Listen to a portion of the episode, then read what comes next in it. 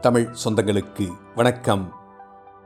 Sathyan audio books வழங்கும் அமரர் கல்கியின் அலை ஓசை. குரல் சத்யன் ரங்கநாதன். முதல் பாகம் பூகம்பம்.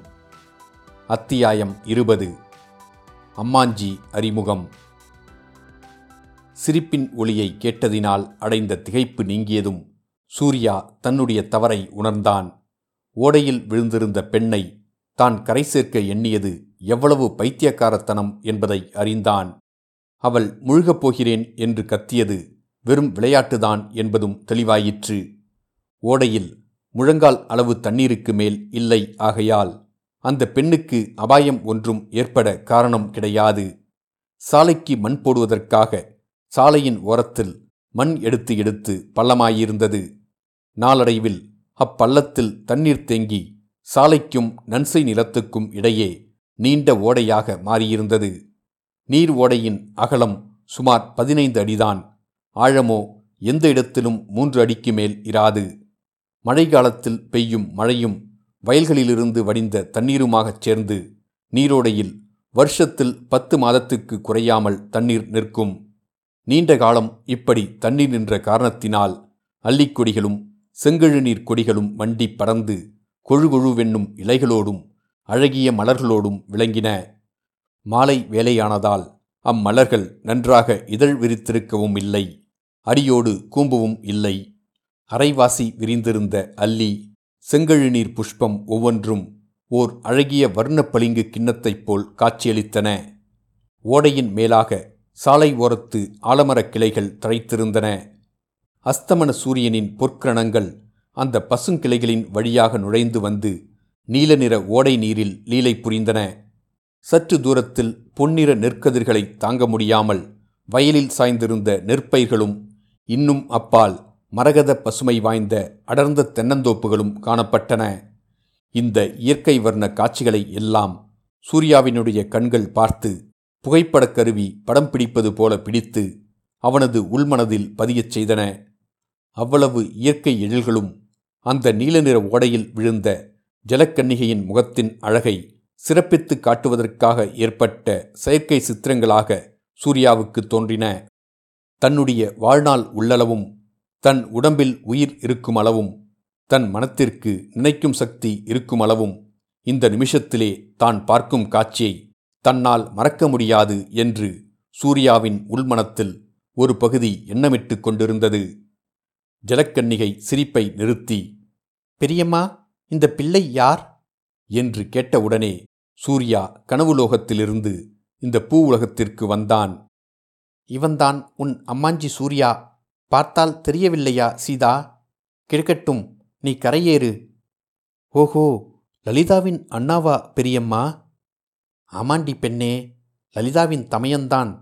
நீ சீக்கிரம் கரையேறி வந்து சித்தாடை உடுத்திக்கொள். என்று அபயாம்பாள் சொல்லிவிட்டு பின்னர் சூர்யாவை பார்த்து நீ எங்கே இருந்தடாப்பா வருகிறாய்? இவர்கள்தான் உன் பம்பாயத்தை ராஜமும் அவளுடைய பெண்ணும். இவர்களை நீ பார்த்ததே இல்லையே? என்றால் தேவப்பட்டணத்திலிருந்து வருகிறேன் அத்தை என்று சொல்லிக்கொண்டே சூர்யா ஓடக்கரையிலிருந்து இப்பால் வந்தான். ஒருவருக்கும் காயம்படவில்லையே அத்தை. ஏதோ நல்ல காலமாய்ப் போச்சு.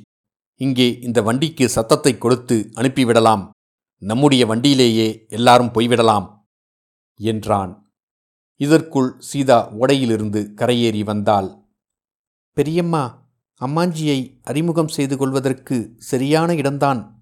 இந்த ஓடையில் இன்னும் கொஞ்சம் தண்ணீர் அதிகமில்லாதது மட்டும் ஒரு குறை என்று சொல்லிக்கொண்டே சூர்யாவை ஒரு விஷம பார்வை பார்த்தாள்.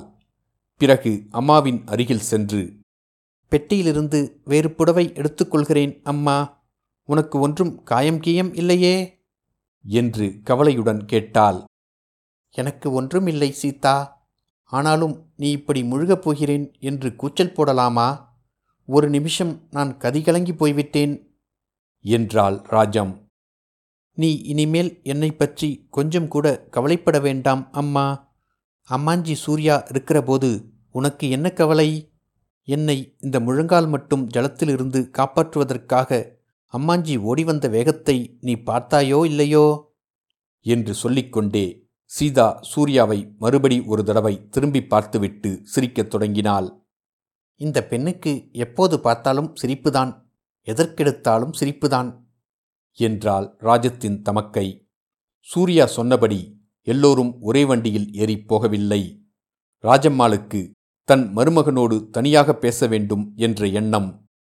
இதற்குள் இரண்டு வண்டிக்காரர்களுமாக குடையடித்த வண்டியை நிமிர்த்தி சாலைக்கு கொண்டு வந்து மாட்டையும் மெல்ல பூட்டிவிட்டார்கள். ராஜம்மாள் வற்புறுத்தியதின் பேரில் அவளும் சூர்யாவும் வாடகை வண்டியில் ஏறிக்கொண்டார்கள். சீதாவும் அவளுடைய பெரியம்மாவும் பெட்டி வண்டியில் ஏறிக்கொண்டார்கள். வண்டிகள் ராஜம்பேட்டையை நோக்கி ஜாம் ஜாம் என்று சென்றன. சீதா பெரியம்மாளிடம் அம்மாஞ்சியை பார்த்தால் லலிதாவை அச்சடித்தது மாதிரி இருக்கிறது. அம்மாஞ்சிக்கு புடவை கட்டிவிட்டால் லலிதா என்றே பார்க்கிறவர்கள் நினைப்பார்கள். பெரியம்மா ஒருவேளை இவர்கள் இரண்டு பேரும் இரட்டை குழந்தைகளோ? என்றாள் சீதா. சிச்சி அசடே என்ன சொல்கிறாய் லலிதாவை விட சூர்யா மூன்று வயது பெரியவன். என் மனதிற்குள்ளே நான் என்ன ஆசைப்பட்டு கொண்டிருக்கிறேன் என்றால் என்ன ஆசைப்பட்டு கொண்டிருக்கிறாய்? சொல்லேன். அதைச் சொல்லி என்ன பிரயோஜனம்? தொழுவூர் ஐயனார் கிருபை வைத்தால் நடக்கும். அதியார் பெரியம்மா? தொழுவூர் ஐயனார்? என்றாள் சீதா. உனக்கு தெரியாதா? நம் குடும்பத்தின் குலதெய்வம் ரொம்ப சக்தி வாய்ந்த தெய்வம். ஓஹோ அப்படியா? நான் என்ன நினைத்தேன் சொல்லட்டுமா அத்தை? ஐயர்களிலே பணக்காரர்களுக்கு ஐயனார் என்ற பட்டப்பெயரோ என்று நினைத்தேன். சீதா எதற்கும் ஒரு குதர்க்கம் பேசுகிறது என்று வைத்துக்கொண்டிருக்கிறாய் இது நன்றாயில்லை. பெரியவர்கள் சொல்கிறதை பயபக்தியோடு கேட்டுக்கொள்ள வேண்டும். சீதா உடனே கையை கட்டிக்கொண்டு ஆகட்டும் அப்படியே செய்கிறேன். ஐயனாரால் இப்போது என்ன காரியம் ஆக வேணும் என்று கேட்டாள். நான் நினைத்தது கைகூடினால் ஆயிரத்தெட்டு தேங்காய் உடைப்பதாக வேண்டிக் கொண்டிருக்கிறேன்.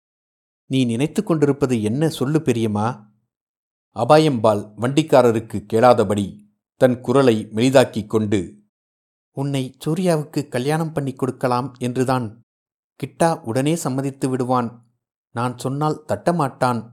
ஆனால் அந்த ராட்சசி இருக்கிறாளே. அது யார் ராட்சசி பெரியம்மா? உன் அம்மாமி சரஸ்வதிதான். அவள் சம்மதிப்பதுதான் சந்தேகம். பெரிய இடமாய் இருக்கணும். எதிர்ஜாமீனும் சீரும் செனத்தியும் வீடு கொள்ளாமல் வரணும் என்று ஆசைப்பட்டு கொண்டிருக்கிறாள் பகவான் புண்ணியத்திலே. பெரியம்மா நீ சொல்லுவது தப்பு. சரஸ்வதி அம்மாமி சொல்வதுதான் சரி. சூர்யாவை பார்த்தால் என்னுடைய அண்ணாவோ தம்பியோ என்று சந்தேகப்படும்படி இருக்கிறது.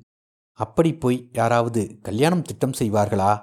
பெண்ணுக்கும் பிள்ளைக்கும் குறைந்தது ஐந்து வருஷமாவது வித்தியாசம் இருக்க வேண்டாமா? ஐந்து வருஷம் என்னத்துக்கு வித்தியாசம்? இரண்டு வருஷம் இருந்தால் எதேஷ்டம்? உன் தாத்தாவுக்கு அதாவது எங்கள் அப்பாவுக்கு பதினாலு வயதிலே கல்யாணம் நடந்ததாம். அப்போது அம்மாவுக்கு வயது பதிமூன்று தான். உன் பாட்டி எத்தனை குழந்தை பெற்றால் தெரியுமா? பதினேழு பெற்றால். அதெல்லாம் அந்த காலம் பெரியம்மா. இந்த நாளிலே இருபது வயதுக்கு குறைந்த எந்த பிள்ளையும் கல்யாணம் பண்ணிக்க மாட்டான். அப்படி பண்ணிக்கொண்டாலும் அவர்கள் சந்தோஷமாயிருக்க மாட்டார்கள். ஏன் சந்தோஷமாயிருக்க மாட்டார்கள்? பேஷாக இருப்பார்கள். உன் அம்மாமி மாத்திரம் சம்மதித்தால் கல்யாணம் நடந்துவிடும். ஆனால் அவள் எங்கே சம்மதிக்கப் போகிறாள்? ரொம்ப பேராசை அவளுக்கு. ஆனால் குழந்தைகள் மட்டும் தங்க கம்பிகள்தான். அப்பாவின் குணத்தை கொண்டு அவர்கள் பிறந்திருக்கிறார்கள். பெரியம்மா பிரத்தியாரைப் பற்றி அவர்கள் இல்லாதபோது குறை சொல்லக்கூடாது. அது ரொம்ப பிசகு. மாமியைப் பற்றி ஏன் இப்படியெல்லாம் சொல்லுகிறாய்? சரஸ்வதி மாமி ரொம்ப நல்லவள். என்னிடம் எவ்வளவு பிரியமாயிருக்கிறாள் தெரியுமா?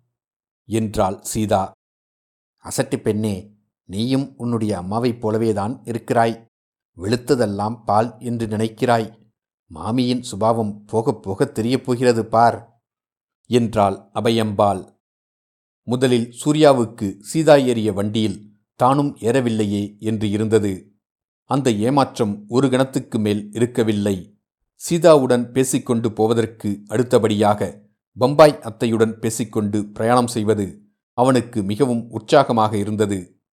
அத்தை நீங்கள் எங்கே போய்விட்டு வருகிறீர்கள்? ராஜம்பேட்டையில் இருப்பதாக வல்லவா நினைத்தேன்.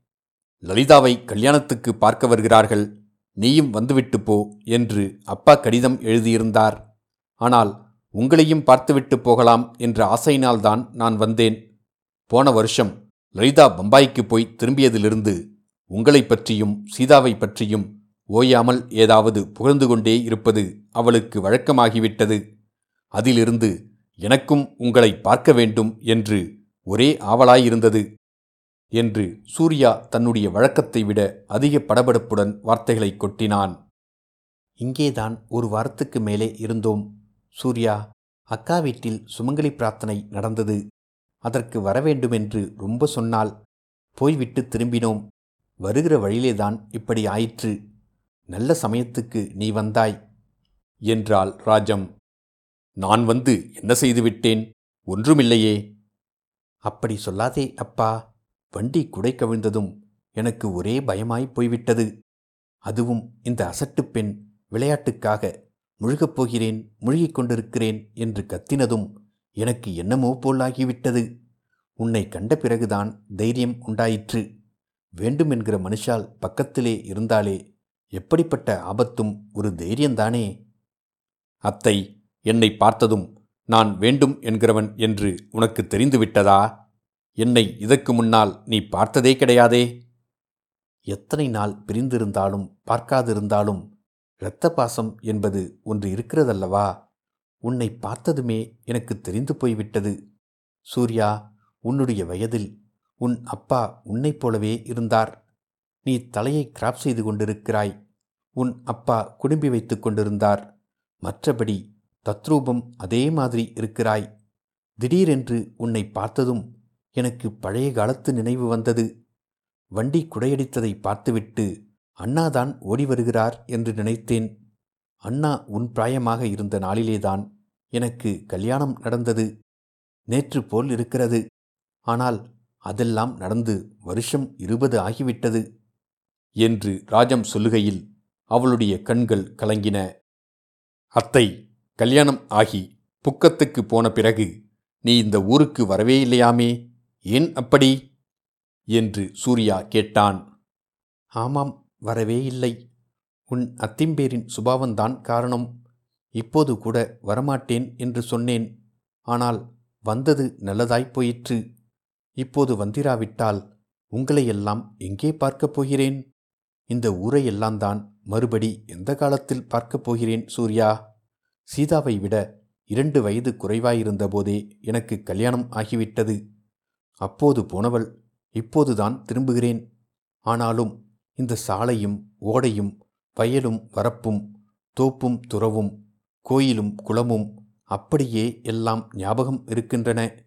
இந்த சாலை வழியாக இதே மாதிரி மாட்டு வண்டியில் ஏறிக்கொண்டு எத்தனை உற்சவங்களுக்கும் கல்யாணங்களுக்கும் போயிருக்கிறேன் தெரியுமா?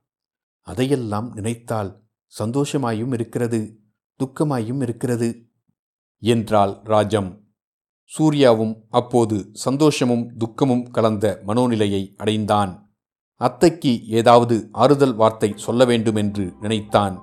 ஆனால் ஒன்றும் சொல்லத் தோன்றவில்லை. இத்துடன் அத்தியாயம் இருபது முடிவடைந்தது. மீண்டும் அத்தியாயம் இருபத்தி ஒன்றில் சந்திப்போம்.